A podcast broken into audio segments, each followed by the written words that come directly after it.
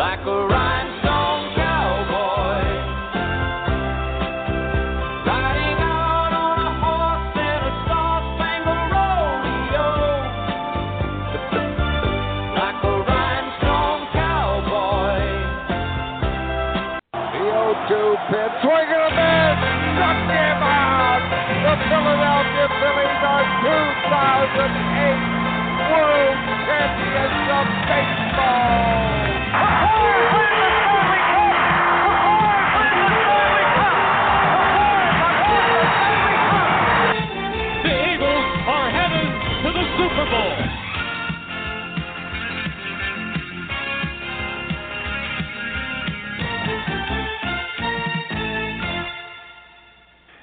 It's Wednesday, August 16th, 2017. Welcome to the Philly Press Box Radio Roundtable, brought to you tonight by the Irish Rover Station House in Langhorne, PA. And you never know what you're going to get when you join us. I'm Bill Furman. I'll be your host tonight, along with my partner Jim Chet Chesko. Hey, Chet, good start, uh, little Glen Campbell, to get things going. We got the Eagles played one preseason game. Jordan Matthews was traded. Ryan Mathews was cut since we talked last, and oh yeah, Rhys Hoskins got the call and has three home runs already. We will talk baseball later, Bill, and there is at least a little hope for the future for the Phils, I think. But we've got a lot of football talk at the top of our agenda with someone who will, I'm sure, give us a lot of great insight into the new Eagles cornerback and expectations for the coming season. And let me say this. I have no idea why Glen Campbell opened the show. He was not programmed to do that, so it's like something from beyond, you know. I don't know how that happened. I, I swear. Oh, so you were as surprised as I was. Okay, you caught me off guard. really. I thought it was, I thought it was that Chesco music thing going on again. Nope. All right. Well, hey, we'll also announce our final 2017 Philly Press Box Radio Hall of Fame inductee, a broadcaster as voted by the fans. I don't think you or I have a problem with this pick, uh, Chet. No. But we'll, now there we'll were four talk great about choices. it when we get four there. great. Yeah, four great choices on the ballot, so the voters really couldn't go wrong there. That's right. With that business taken care of, let's get the ball rolling and talk Eagles. I'm getting excited about football season. Let's welcome back our special guest from Bleeding Green Nation, Brandon Lee Gowton. Uh, Brandon, welcome. Hey guys, how's it going? Fantastic Hey, Brandon. football season.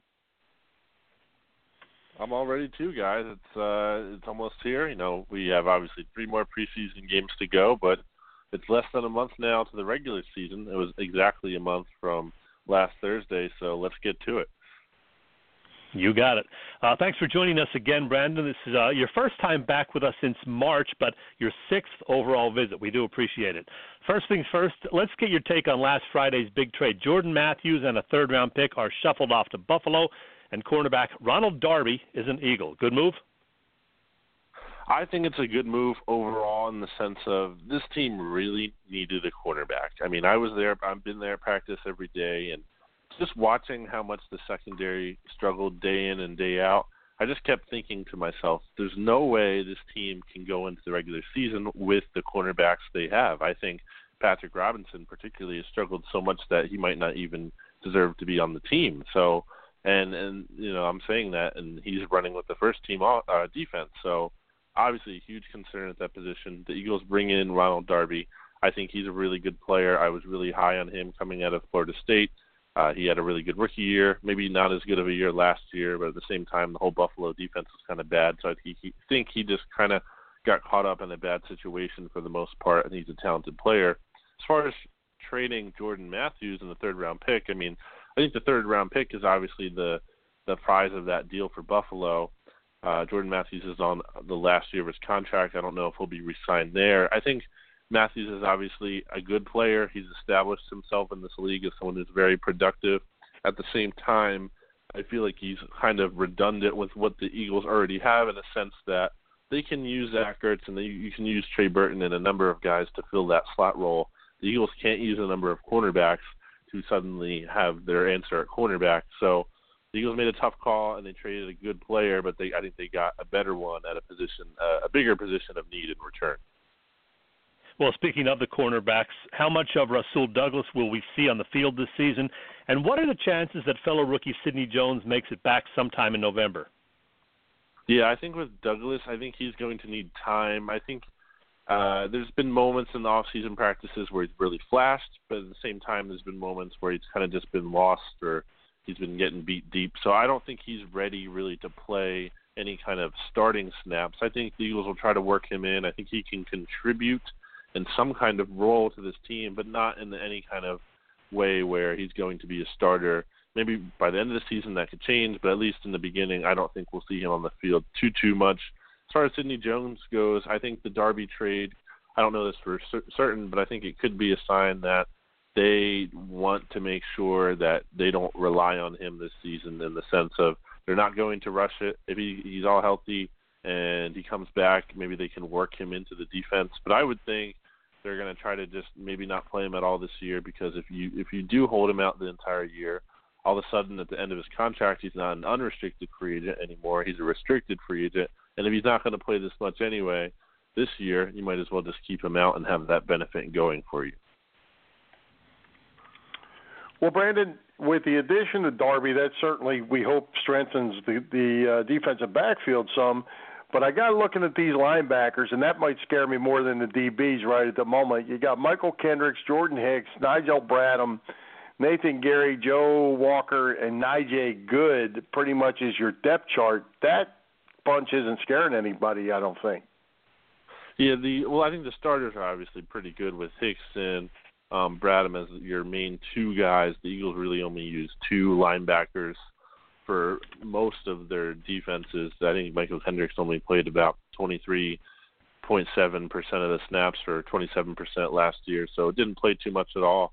Uh, the the starters are very good. The depth is definitely questionable. I've seen some nice things out of the linebackers in training camp. Najee Goode is a guy who's versatile and he's he's not anything special by any means, but I think he can hold you through a game when he contributes on special teams.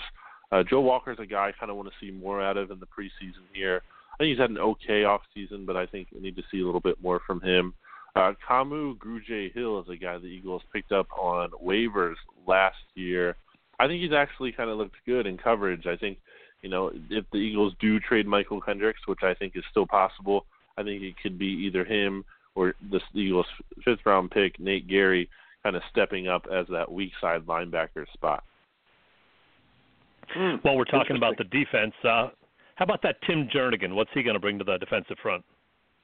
I think that's probably one of the most, not only one of the most underrated additions to the Eagles, but maybe one of the most underrated additions around the league in terms of. I don't think a lot of people are are realizing realizing how big of an impact that is because to have a guy who is that good at rushing the, or has that kind of pass rush capability on the inside, putting him next to Fletcher Cox, and not only that, but you already have Brandon Graham and Derek Barnett showing promise already, and Chris Long I think will contribute to this defensive end rotation in a positive way. So you already have this pretty good defensive line crew here, and you add Tim Jernigan, I think he's he's proven himself as a run defender in Baltimore, but he also can rush the passer. And I think a lot more than Bennie Logan could, for example. And that's no slight to Bennie Logan, who I think is a good player as well. But Jernigan has about he has more than double the sacks of Bennie Logan, despite playing in 16 less career games than Bennie Logan. So for him to to for the Eagles to be adding that kind of pass rush to the interior of their defensive line, I think it kind of makes the whole defensive line as a whole a lot more dangerous than it used to be. So, Brandon, looking at the depth chart, if the season were to start today, and and maybe this will be how it finishes up here in a few weeks, what I've got is Curry, Jernigan, Cox, and Graham up front, Kendricks, Hicks, Bradham at the linebackers, Mills, Darby, McLeod, and Jenkins. Is that is that how you see this playing out? That seems mostly right. I think the only thing that's really up in the air is the Kendricks thing. Obviously, if he gets traded or or what happens there. Um, if he doesn't, he'll be the guy, of course. But then with Curry, that's the other spot to watch. I think Derek Barnett's looked really good in the practices. He looked really good in the preseason game the other night. He had two sacks. No, he's going against backups, so the next step is to see how he fares against starters. But I don't think Vinny Curry has been playing particularly well enough where if Derek Barnett's all of a sudden playing really well, you know, you're, you're going to want Derek Barnett on the field, and I think the opportunity is there for him to get the playing time if he continues to play well. Interesting. I was just going to ask you about Derek Barnett, and you covered it, so that's awesome. Let's uh, switch to offense now. Uh, Brandon, we've heard numerous times how good Nelson Agholor has looked during training camp. Is he ready to step mm-hmm. up and really be a go-to guy here in his third season? Well, that's the big question there. I mean, he has looked good in the practices, but that doesn't really mean too much at all if it's not going to show up in the game. And as we saw in the first preseason game, he had a drop and he also failed to convert on that uh, jet sweep that the Eagles ran. I think the blocking there wasn't great from Zach Ertz on the edge, which you know, he needed to to get around. Uh, to, he needed to get that block in order to get around the edge. But in any case, he still Nelson Agholor still has a lot to prove and we haven't seen it on the field yet in the real game. So uh, I can't say that he's absolutely ready until I see, you know, the production on the field. I, I know this, you know, I, he does look like a more confident player just based on what I've seen and what I've heard from him, and and even Carson Wentz has said he sees a lot more confidence in Nelson Agholor. So the players believe in him, but really, you know, it doesn't matter if Agholor doesn't step up when the games count certainly lots of depth all of a sudden this year at wide receiver. Even with Jordan Matthews traded, there are a lot of guys in the picture right now. I guess it's Alshon Jeffery, Torrey Smith, and Nelson Agholor as the top three. But then you have, you know, Marcus Johnson, Bryce Treggs, who looked good in the preseason opener, Mack Hollins, who uh, had that great uh, catch and touchdown run in the preseason opener. Um, how are all these going to guys get playing time? Or are they all, are they all even going to be there opening day? How do you see this uh, playing out? It's a really good question. I think that's a big reason why the Eagles felt comfortable making the Jordan Matthews trade is that even when Matthews was out in the spring, a lot of these guys were looking good. I can't tell you that maybe other than Shelton Gibson who dropped a lot of passes and he's even kind of dropped less recently in practice, kind of looking a little better. I think other than him, all the wide receivers have been pretty good for most of the off season. So uh, it's a good problem to have in terms of the Eagles sorting it out. I do think you know Jeffery Smith, Agholor in the slot. Those are your top three guys there, but I do think we'll see some kind of rotation shaking out here. Mack Hollins, if he continues to stand out, he's going to get playing time. Marcus Johnson is a guy who's looked really good in practice. So like Agholor, you know, that only goes so far. It needs to carry it over into the real games. And then you have a guy like Bryce Treggs who's been producing in the preseason and has speed. Maybe the Eagles want to keep him around. But it sounds like they're really high on Greg Ward, who was playing – quarterback for Houston not too long ago, and all of a sudden he comes in, he converts to a wide receiver, and he's looking like a pretty reliable guy and pretty smooth in terms of transitioning to a whole new position. So I think Ward is a guy to kind of keep an eye on. Probably won't play this season, but could be a guy the Eagles keep on their roster, especially with him working in the slot, gives them more depth there. So I think you know, it really comes down to Hollins and Johnson behind the obvious starters as guys who could come in right away and contribute in some kind of role in this offense. Hmm.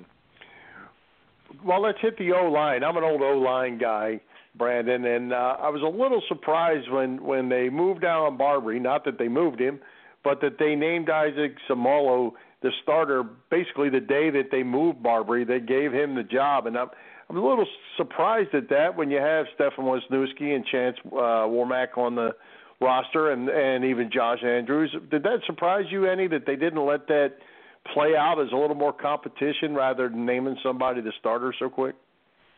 Um, not totally because uh Seumalo, I think he showed some kind of potential or at least some kind of some kind of positive flashes during the 2016 season. So the Eagles did see him in some game action, especially later in the year. So they have some kind of basis to go on here.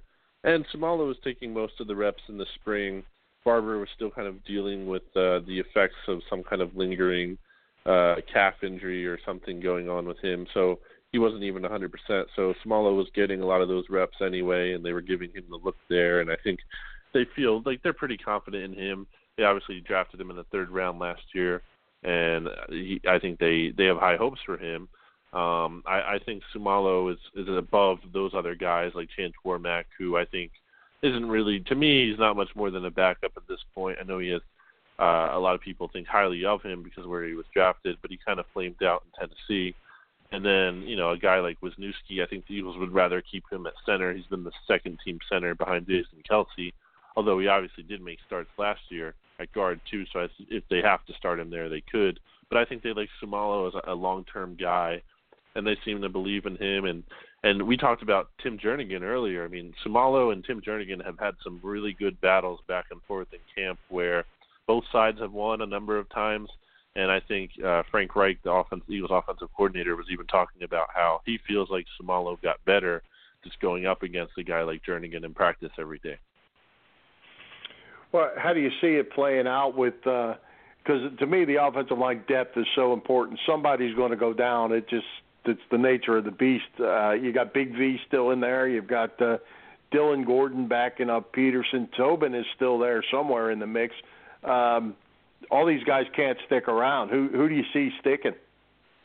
Yeah, so last year the Eagles kept 11 offensive linemen, which is pretty heavy. You know, that's that gives you two full offensive lines and then another guy to work with, you know. So I don't know if they'll go as heavy this year. I think the the starters are obviously locks. I think Wisniewski is your backup at center. Warmack is your backup at the guard spots. Um, you still have Dillon Gordon around, who I think the Eagles like, and also not only just as an offensive lineman, uh, as a backup straight up, they also use him in a fullback role, and they use him as a, a sixth offensive lineman or like a, a blocking tight end who's eligible to go out and receive passes even.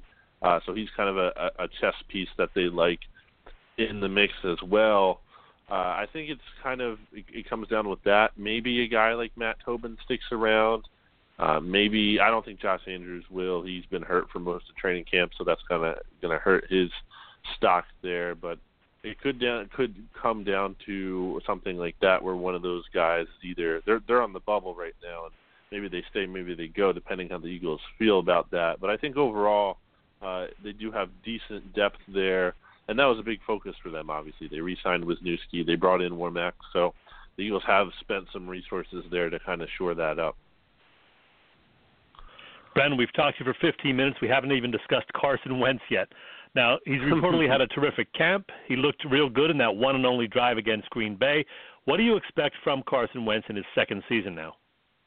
I think we obviously should be expecting improvement. You know, he was a rookie last year.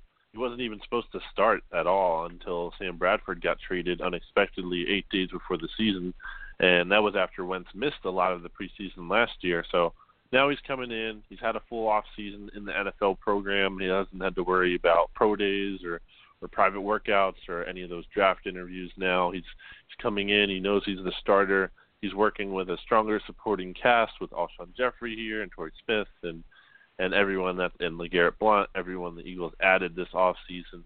Nelson Agholor looking improved. So he has more weapons to work with. He should be better.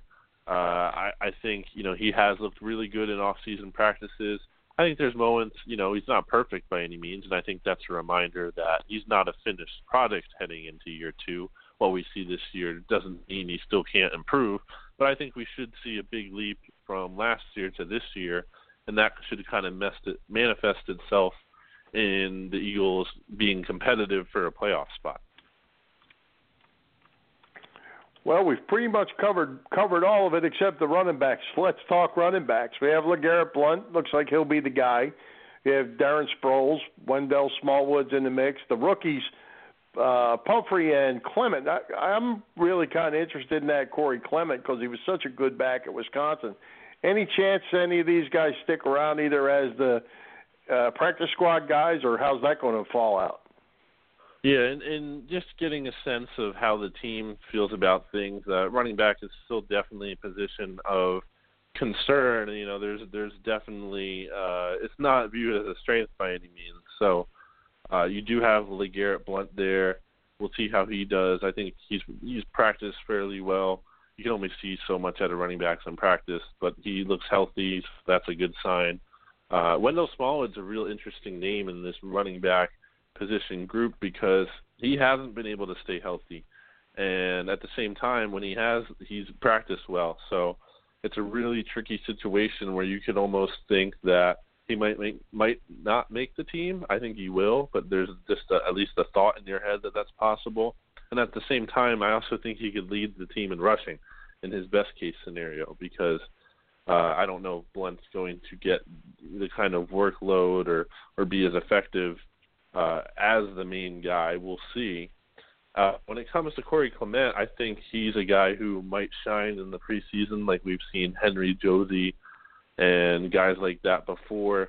But I think with him, while talented as a runner, he's kind of limited in the sense that he's not the best receiver. I think he's kind of improved there from from college. Uh, he had some good receptions last week.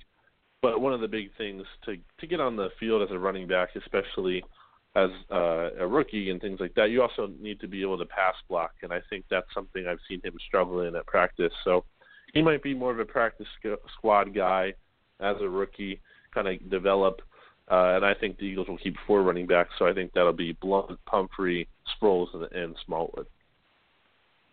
Yeah, I'm really curious to see what happens with Smallwood. As you said, he's had trouble staying healthy. He hasn't really done much yet uh, so far in training camp. I guess he's probably not going to play in the second preseason game. We'll see. Uh, I want to ask you though about Donnel Pumphrey. His preseason debut wasn't great, but will Pumphrey have a significant role in the season? Do you think?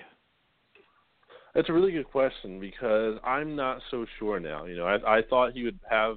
I think for him to have a role this year it's going to have to be in the passing game. And the fact that the Eagles traded up Jordan Matthews kind of opens up some playing time for him in the slot because the Eagles have used him there sometimes. So that's a good sign for him.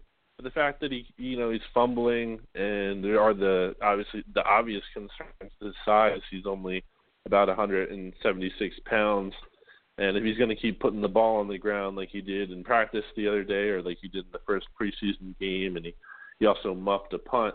The, the coaches just aren't going to be able to trust him to put him out in the field. So we'll see if he's even active, especially if the running backs ahead of him are playing well.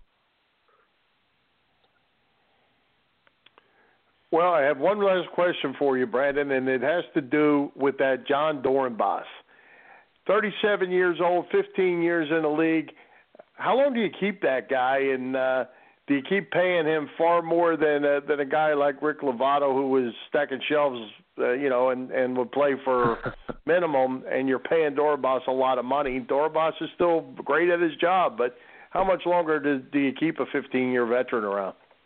Well, you got to pay for the magic too. You know, the magic trick. That's right. So that's that, right. so that's a that's a factor in there. But yeah, they signed him to I think a three year extension uh, during the season last year, so they obviously value him you know, you want to. One of the things we were all talking about last week when with the not only the uh, like the the breakdown of the Jordan Matthews trade from uh, terms of draft picks and all of that, but you're also talking about the locker room side of things. I think he's a good presence to have in the locker room. So I think when you're we're paying the extra money, that's what you're kind of paying for. Yep. Oh, I agree. Hey, good Brandon. team man and a good promoter of the organization. That's for sure. Yes.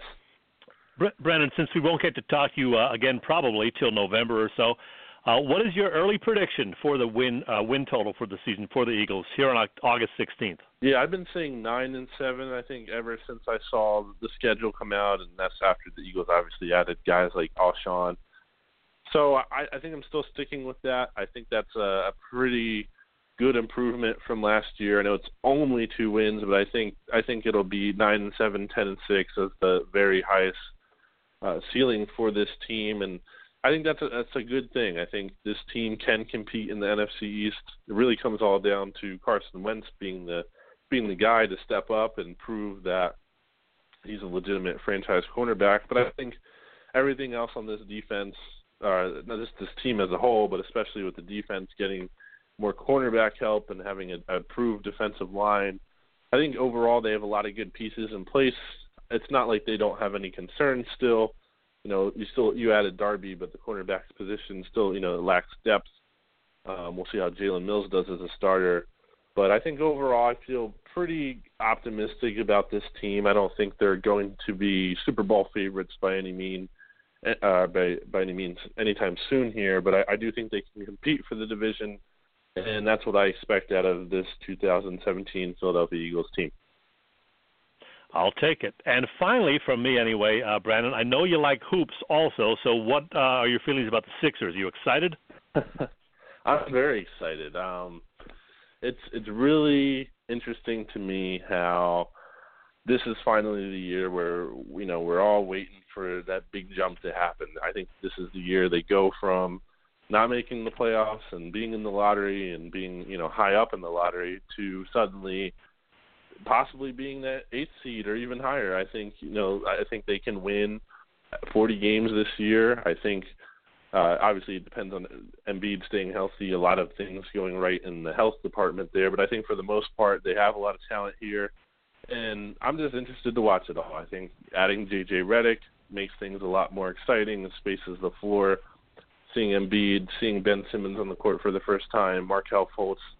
It's going to take some time. You know, these are young guys. It's going to take. Uh, there's going to be a learning curve, I'm sure. But overall, I think you know this team has a lot of potential, and it should be an exciting first year where all the the guys should be out there on the court. I'm with you. I can't wait. Well, hey, Brandon, before we go, uh, can you run through how the listeners can find you? You've got a lot of a lot of social media things going on. List them out for us. Yeah, so you can follow me on Twitter at Brandon Gowton, B R A N D O N G O W T O N. You can check out Bleeding Green Nation on Twitter. That's just at Bleeding Green. Check out the Bleeding Green Nation Facebook page, facebook.com backslash Bleeding Green Nation. Check out our BGN Radio on Twitter. That's at BGN underscore radio, where you can find all of our podcast stuff going on. And I think that just about does it. Obviously, you can check my work out on bleedinggreennation.com and bgnradio.com. You are a busy man. Full time job plus some. Yes. All right. Well, hey, Brandon. As always, we appreciate you coming by, and um, you always have uh, you're all over it. You know everything that's going on. Great insight, and we appreciate it. Thanks, guys. Thanks for having me. All right. Thanks, Thanks, Brandon. Brandon. Take it easy. Well, hey, Chet. Tell us what's going on at the Irish Rover Station House this week.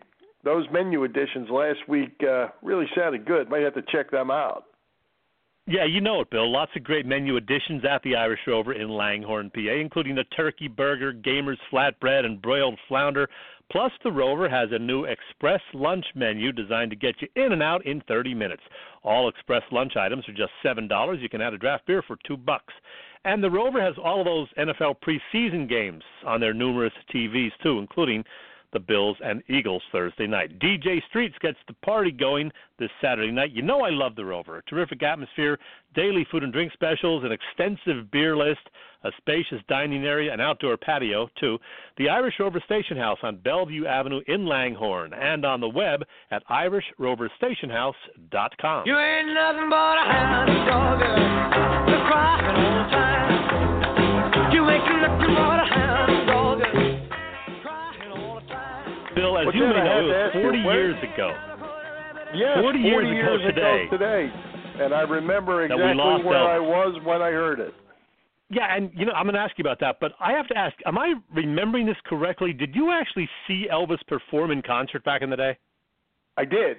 I did, and uh, forty and forty years and three months ago, uh, probably because Oh my god. it was it was his last trip through Philly, uh, which wasn't but a handful of months before he passed away. I saw him in uh, the Spectrum. Wow, so you saw the fat Elvis perform 3 months before he died. That is pretty wild. Well, I try not to remember him as the fat one, but he was a bit older and uh, and he was a little overweight. But uh, you know what? He he could still sing. Yeah, still just 42 years old at the time. 42 when he died and uh, still the king, Yeah. according to a lot of people. Yep. Yep. Hey, back to the Irish Rover Station House, Chet. Where in the world do you get two dollar drafts? For God's sake, I, I thought they were a thing of the I past. know.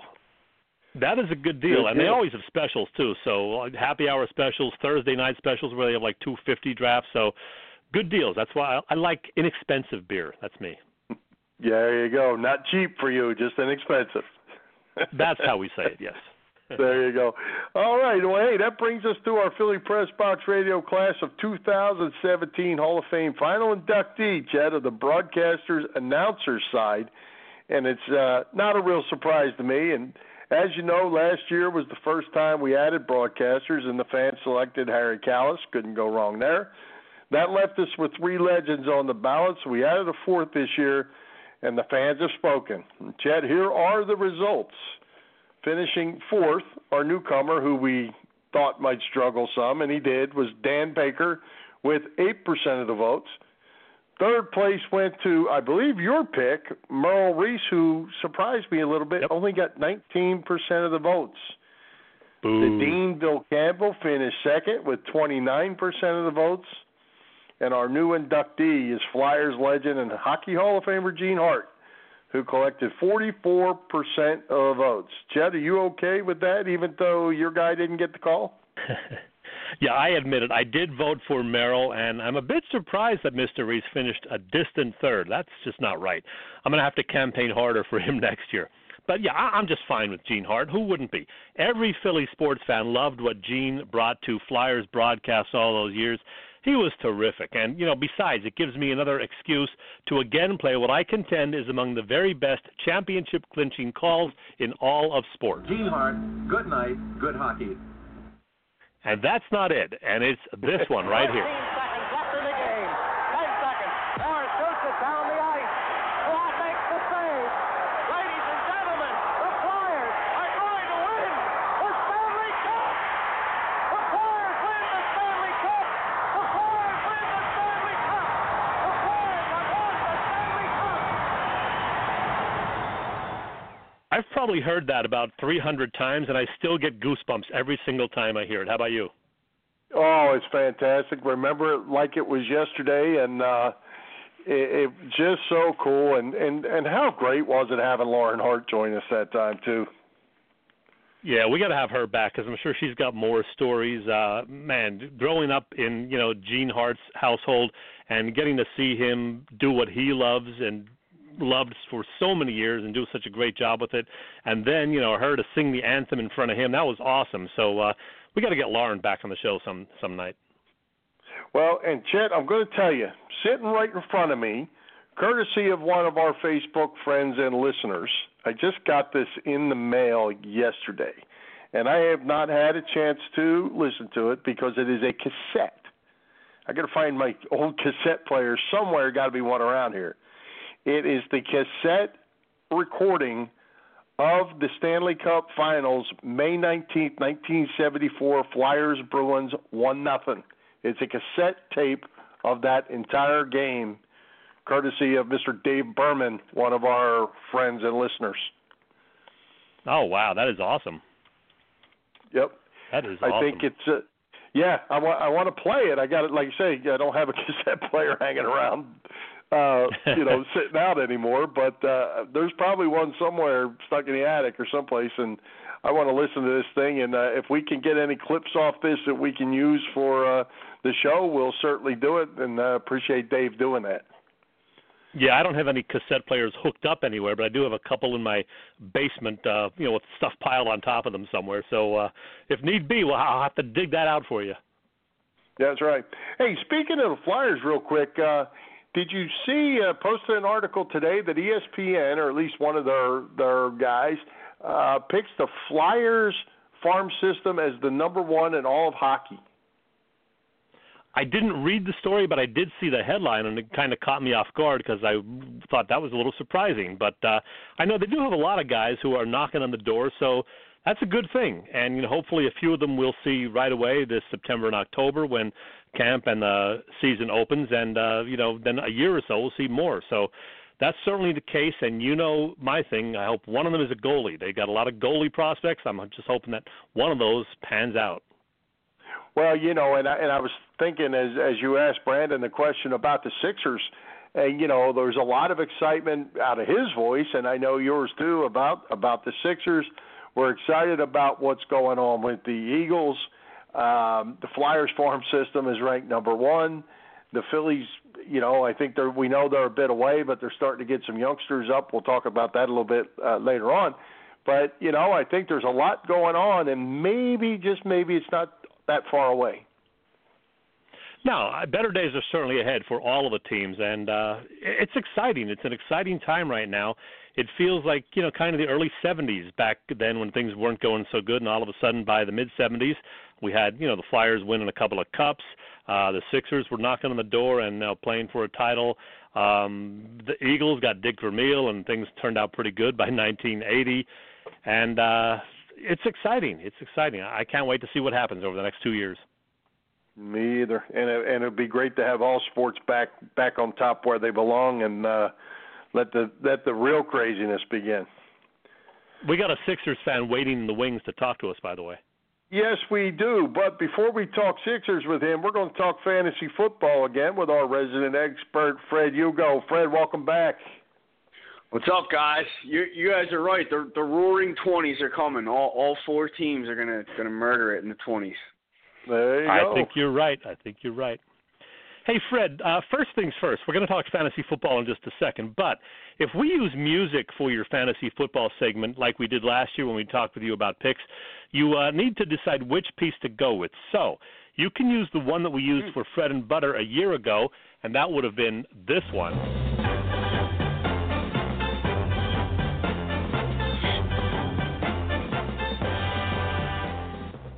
I like that one. I like that one. Now there's kind of a variation of that uh, with, that we never used last year, even though we had it ready. It's uh, kind of a similar theme, but a little different. Here it is.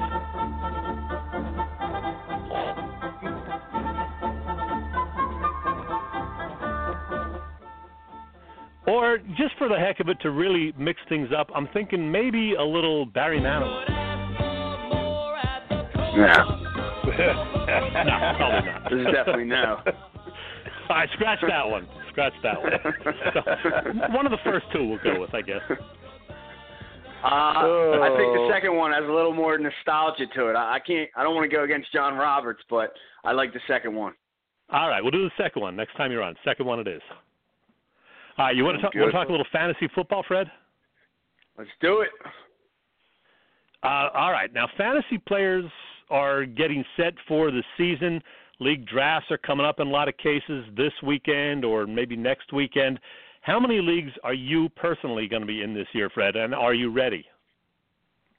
Well, that's a great question because typically I'm in like five or six, and then oh, like I'll do like do like but to, but like like probably three of them I pay a, a good amount of money, and other ones are just cheap ones. But this year, with everything I got going on, I actually cut it down to two leagues. I'm in two leagues this year. So Oh, okay. All right. So you're getting ready. And the first question I have as far as uh, people getting ready for the draft and their strategy.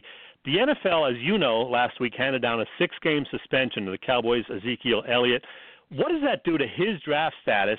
Because he's going to be gone seven weeks then because the Cowboys have a bye in there. So is he to be avoided with a high pick? I I would stay away, but you got to also take into consideration that he's going to appeal it, and it's probably I mean my I, this is just a guess, but going back and forth, Jerry Jones sounded very confident that he wasn't going to get suspended at all. So if that's extreme one way, then the NFL went and went six games. So I, I'm thinking it's going to be three or four. You got to look at it that way. So you you really got to base it off the board and and wh- who's going off the board. If if you have a bunch of running backs going off then I might grab him, even though you know he's not going to play the first seven games, and just maybe pick up a Darren McFadden or or someone else in his place to to ride you out till you get there. Because really, all you want to do is be in a position to make the playoffs, and then have him for the playoffs. So that that's the goal. If you have him playoff time and you're in the playoffs, that's almost like making a trade. You know. Got it. Mm. So, Fred, when when it, speaking of trades, when a trade like Jordan Matthews moves over to a team and Sammy Watkins leaves that team, goes to another team, uh, does does that throw the whole fantasy football draft thing into a mix? That now you have a you know an 80 reception guy in Matthews going to a place where you don't know that he's going to be able to do that. Do you stay away from them kind of guys, or do you look at it and say, "Hey, new home, chance to be a star"? It, you're right. It could go go either way there. Ju- Like it, th- that particular circumstance, I, I look at Jordan Matthews and just knowing the way I watched him in Philadelphia, he was a solid receiver, but I don't see him as like a star. But then you look at maybe like a oh, why am I forgetting his name? Now Sammy Watkins going over to the Rams, and even though he has some injury history, that would trigger me to think, oh, Jared Goff's value just went up a little bit. So depending on what type of system they run, if they like to pass, you know, for example, when Chip Chip was um, was coaching, it, it, it was good for receivers and, and quarterbacks. So if he was going into an offense like Chip's, I would say, yeah, you know, pick up Jordan Matthews. But so depending on what the offenses they run and where they go, that changes their draft status and, and where you would draft them. Uh, I would have thought I thought thought Chip's strength would have been the defenses playing against the Eagles. Yes. Well, well, not, well, did, did did they? let me think. They score points, so no, that wouldn't work because they scored so many points. But um, I guess towards the the latter end of the year, you're right because we didn't move the ball or score. So I guess it depends what year of Chip. hey, Fred, when we were texting the other morning uh, about what we were going to talk about on this show, you mentioned that it was important for fantasy players to keep tabs on injuries, of course, and teams' depth charts. And you also mentioned handcuffs. Now, I thought that had something to do with knowing which was the latest Dallas Cowboy to get arrested or something, but no, it turns out handcuffs is something entirely different. So, explain what handcuffs has to do with fantasy ball. Handcuffs, you, you go back and forth on. So, basically, the definition of a handcuff is you draft the backup running back, whoever. You, so, say you draft the starting running back, that's the number one. You draft their backup in the later rounds just to back yourself up in case that running back gets injured. For example, I don't know, a few years ago or two years ago, D- David Johnson was uh, he was drafted in the third round uh, of the NFL draft. He was a rookie, but he was behind Chris Johnson, who was the starter for the Arizona Cardinals. If you would have drafted David Johnson as your backup or your handcuff when Chris Johnson went down, that would have been a huge advantage you had because now you have a star running back. So handcuffs, it goes. It really you got to determine based on I guess who that handcuff is if you're going to take him or not. I'm not very high on drafting a handcuff, say for the running back I take on my roster. So if I have, let's say, um, I don't know, um, Ezekiel Elliott, for example, and he's the starting running back for the Dallas Cowboys. I don't really look. I, I look at him as a solid back that I would keep. I, I wouldn't draft a handcuff on him. But if you have a more injury-prone guy, like say Jamaal Jamaal Charles from years past, it was almost guaranteed he would get injured every couple of years. You would have maybe a Spencer Ware or a Charcandrick West behind him, and as soon as Charles went down, you, you would you would need that um, backup running back in there so that you don't lose a beat. You know. Hmm. So, Fred, I'm going to put you on the spot here. You're going to have to think a little bit about this answer. If sure. you uh, in the league you're in, which I don't know what the rules of that particular league are, if you were to get um, the first, second, third, fourth, or fifth pick, all five, who who would be your top five players to draft fantasy wise? Depending on how the board went, my my top five. I mean, top five by round. You mean like per round? Like not the no, top five no, players. top in... five guys in the league. No, you get Who the very five first guys five. in the league. Yep. Oh, I get the very first five. Oh, I would Yep. go uh, Yep. David Johnson, Antonio Brown. Um, geez, why am I drawing a blank right? here? Julio Jones. Um, well, now I, I would, in that case, I, I would take Ezekiel Elliott. So there's four, and Le'Veon Bell. Actually, I would scratch Elliott with the with the with the with the um, suspension. So I would go Le'Veon Bell, Antonio Brown, David Johnson, Julio Jones, and then my fifth guy. That's a tough one. I'd probably go Mike Evans from the Tampa Bay Buccaneers. So, Hmm, so that kind of answers my question. By the guys you picked, you're not in what I would when I used to play way back. eh, You're not in a quarterback-driven league. No, it's it's it's not, and it's not that it's not. quar- There, none of them are really quarterback driven. You know, you get if you can get a guy that's the top between the top, I guess eight or twelve, you're not going to be that far off from the rest of the league. The the where the the difference comes in is when you have running back against running back week to week. So if you have a quarterback that gets averages, let's say 25 a week uh, as as your top quarterback of the league, and your quarterback only gets 18 or 20, let's say it's a five point drop off where the star running back may get 30 points, and if you have a bad running back, you're going to get like 10. So the drop off between the two positions is more drastic when you're dealing with running backs and receivers as opposed to quarterbacks. Fred, my final question: uh, Which Eagles are going to be most likely to go highest in the draft? I would guess Alshon Jeffery and Zach Ertz. Yes, you'd be correct. I would say they're they're the top two Eagles, and then after that, it's kind of you're just taking a, ri- a chance. You know, you may like Exactly. Garrett Brown. You may you may think Wendell Swall- Smallwood emerges. You know, you may take a chance on Nelson Agholor. Carson Wentz would be a, a nice quarterback to take, like in those later rounds. That's not going to be listed high on the on the draft board, but is going to put up good numbers, especially with Alshon. So if I like this is a perfect example, Bill. I, if I don't take a Tom Brady in the first few rounds or an Aaron Rodgers, but I'm able to get Carson Wentz in the eighth or ninth round, that that's a good pickup because the the point differential between the two is not going to be that drastic. Interesting. It's uh they've made so many rules from the simple game we used to play back in the day. so, hey Fred, one uh, one thing off subject for just a minute, and then we'll when we'll close this up. Uh, let's talk Sixers for a minute. Uh, you you pretty fired up? You got your tickets? You ready to go? You one of them uh, in the sellout crowd?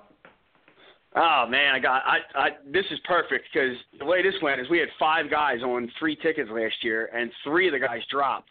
So now it's just me Oh, and another guy, and we have all uh 41. Well, now it's going to be 40 because they're taking the game and giving it to London. So all 40 games between the two of us and two tickets. So I'm I'm really pumped up. I'm ex- oh my gosh, they have the opener against the Celtics at home on a Friday.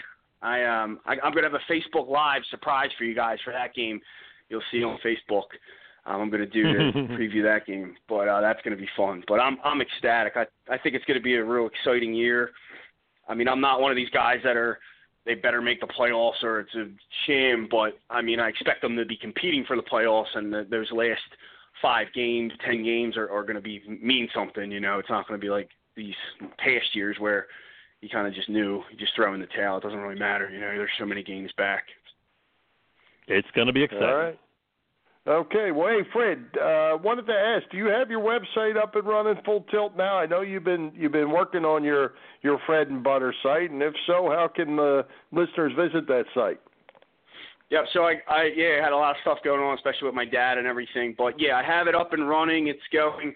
I'm going to start actually uh, next Wednesday. I'll have my. That's going to be previewing most people's drafts or, or that that third weekend of August. So I'm going to have my top 200 in fantasy, along with some fantasy tips going on there, and and through the year as it goes, um, week to week, different Sounds pickups and different things like Awesome. that. So Uh, I love and, and what what's the website? Fred and Butter, Fred a, a F R E D A N D Butter dot com. So you spell the and. Okay, that's what I wanted to be clear of. All right, Fred. Well, I'm sure you're going to be back with us very shortly, and uh, good luck on your draft. I guess that's probably still not until close to the last cuts, but uh, I'm sure you're working on it. Yep, I'm ex- August 26th, so I'll, I'll be I'll All be right. killing that league, guaranteeing a All right. title. All right. Okay, sounds good, Fred. Talk we'll to you talk soon, again, Fred. and uh, good stuff. All right, see you guys. Thanks.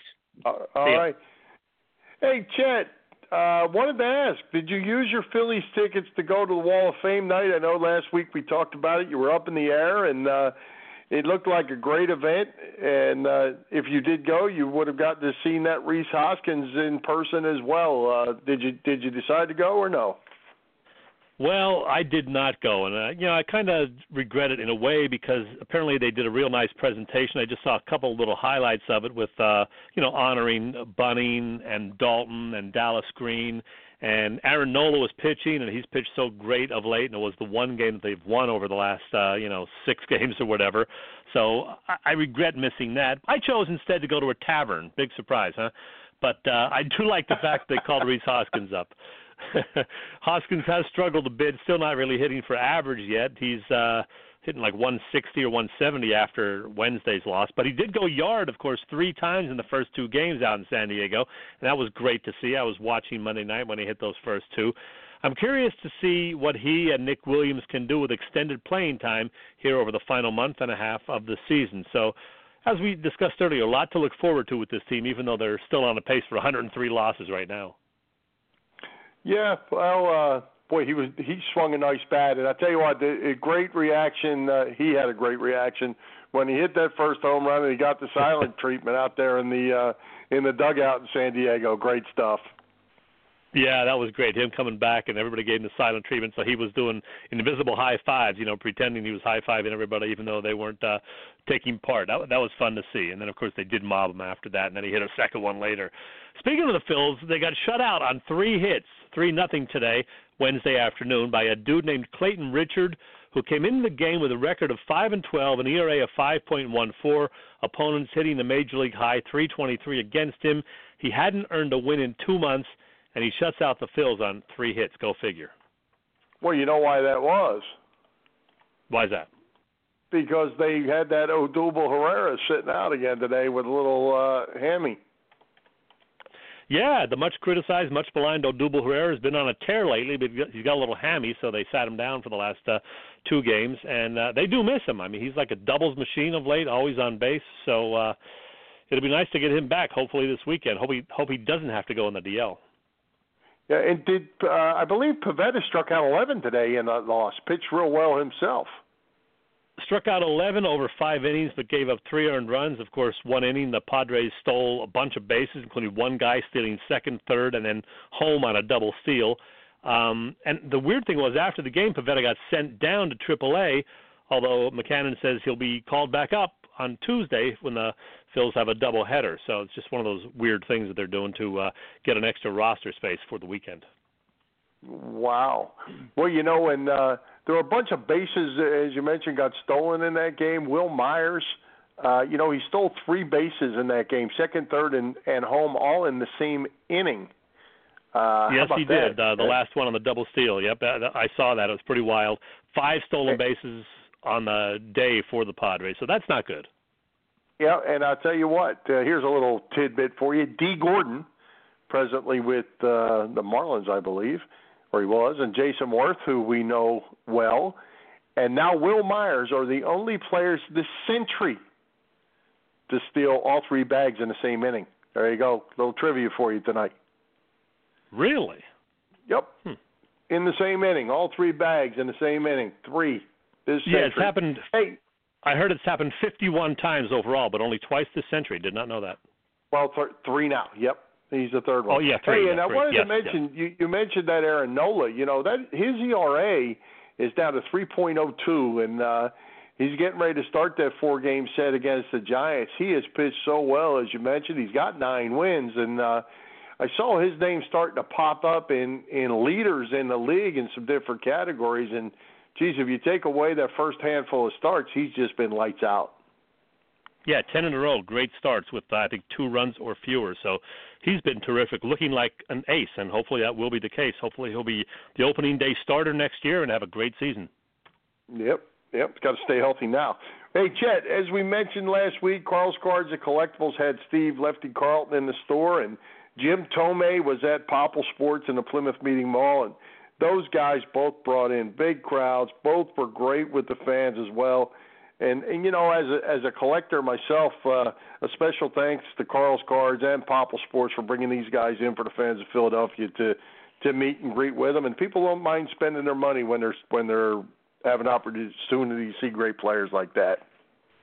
Yeah, a couple of great ones on Saturday for sure. I know Adam's event, uh, Popple was uh, a sellout, and we saw the line outside of Carl's because uh, he posted the pictures. They were lined up around the block for lefty Steve Carlton. Not surprising. So that went over very, very well, and I know Carl was pretty happy with how it turned out. So yeah, a couple of great events on Saturday for uh, both Carl and for Adam Popple. Yes, sir. Well, hey, we want to again thank each and every one that visits our website, PhillyPressBoxRadio.com. We continue to keep it updated with articles in local papers and a few that we write. And you can listen to all of our shows. Also, the Vimeos from our shows, a great one up posted right now of uh, Chris Wheeler's interview with you, Chet, last week. It was great. Also, you can see our um, websites of our sponsors, the Irish Rover Station House and Bob Sullivan's LikeYourAge.com. Just go to our website, PhillyPressBoxRadio.com, click on each of their displays to transfer to their websites. Yeah, visit us daily. You'll know everything you need to know about what's happening on the Philly sports scene if you do. That's right. Chet, all I can get out of you is that you had a surprise guest for next week. You wouldn't tell me who it is, just like you didn't tell me you were going to play Glen Campbell at the beginning of the show tonight. so share the secret with all of us. Who's coming to Philly Press Box Radio next week? Oh boy. Well, Bill, at this point, it may still end up being a surprise to me too. I'm actually working on two guests, both football related, but I haven't been able to get a final confirmation from either of them just yet. So stay tuned. We have a mystery guest coming your way next week. But I can tell you we will be talking football, including Eagles football and fantasy football with Fred again, I believe, and all the other usual stuff. That much I can tell you, but I'm not quite sure exactly whom our guest or two guests will be. So stay tuned. Ah, there was a real surprise, even a surprise to you. All right. yes. All right, Mr. Chesko. Do we have a parting shot for you tonight? Or do you have something you want to throw in before your parting shot? Uh, let's do the parting shot now. We can talk more afterwards if uh, we have time. All right, we've been doing our Philly Press Box radio show for three and a quarter years now. We'll hit show number 150 in just a few weeks. And while it gives Bill and me a forum to talk sports and interview some great media folks and ex pro athletes every week, another cool thing is that the show has allowed us to meet a whole bunch of great Philly sports fans. Many of those relationships, in my case anyway, have been solely digital. Uh, you know, Danny, Big John, Jimmy, Frank, Adam, Matt, etc. But there have been a few in-person meetups too. Fred, who's become a show contributor, Mark, Jay, Luann, and most recently Robbie. Matter of fact, I've had the pleasure of hanging out on a couple of occasions in recent months with Robbie Ellis and her husband Bob. And not only did we talk a lot of Philly sports, but we did so while enjoying another mutual passion, live music. I saw Robbie and Bob Saturday night in Northeast Philly. So thanks especially, Robbie, for introducing me last winter to the music of the Road Dogs, a great Philly band who I've seen twice now. Here's to developing more relationships with our awesome listeners as we head into another Eagles football season and beyond. Well, Chet, I'll tell you what. It'll be very clear that you and I do not communicate and share parting shots with each other before oh, no. we do our parting shots. So I am going to repeat a couple of the things that you threw out, but I'm going a little bit different direction. Okay, right, here we it. go. As many as you, of you know, we've been doing the Philly Press Box Radio Roundtable for over three years and fast approaching 150 episodes later this summer, as Chet mentioned. We've had great guests, met great people, and enjoyed the friendly banner. We've appreciated everyone that has been part of it, supported us, and listened to our show. Last week, we learned of a blind man that recently passed away that had Philly Press Box Radio as can't miss on his things to do every week. It's humbling to think that what we do can be so important to someone. I got a report today from our host, Blog Talk Radio, that gives a breakdown of the listeners from all the different countries that have listened to our shows, and it struck me like a ton of bricks. We have listeners in Afghanistan, and I'm sure they're not there on vacation. If you're listening tonight, we thank you for what you're doing for us over there. This all brings me to say thanks to all the listeners and allows two guys having a great time talking Philly sports to be part of your week. We hope you enjoy it as much as we do. That was a great parting shot, and yeah, I cannot believe that we had pretty much a very similar themed parting shot tonight because you know clearly we do not talk about that in advance. So uh, that's an example of just how we don't discuss what we're going to say for our parting shot. or we could say it's great minds think alike, but well, we'll leave it. that Let's for with that somebody else to decide. yeah, yeah. All right. you got it. Mr. Chesko, anything else before we put it away? Oh my goodness! Eagles preseason game number two Thursday night. Looking forward to it. Uh, we'll get at least an- another series, maybe two out of Carson Wentz. Hopefully, Alshon Jeffery gets on the field. Uh, I don't know about Smallwood yet, but I want to see more of Derek Barnett. I want to see Pumphrey again make up for his uh, preseason opener, which was not great. Um, I'm looking forward to it, and then to week three next week, and then before you know it, September 10th will be here. All right. Well, let's thank our special guests, Bleeding Green Nation's Brandon Lee Gowton and Fred Hugo, Irish Rover Station House, and Bob Sullivan's LikeYourAge.com for their continuing support of the show. For Jim Chechesko, this is Bill Furman. We hope you enjoyed the show, and we'll join Philly Press Box Radio next Wednesday, August 23rd at 7 p.m. You can listen through our Facebook page or on blogtalkradio.com slash Philly Press Box Radio. High hopes, Philadelphia sports fans.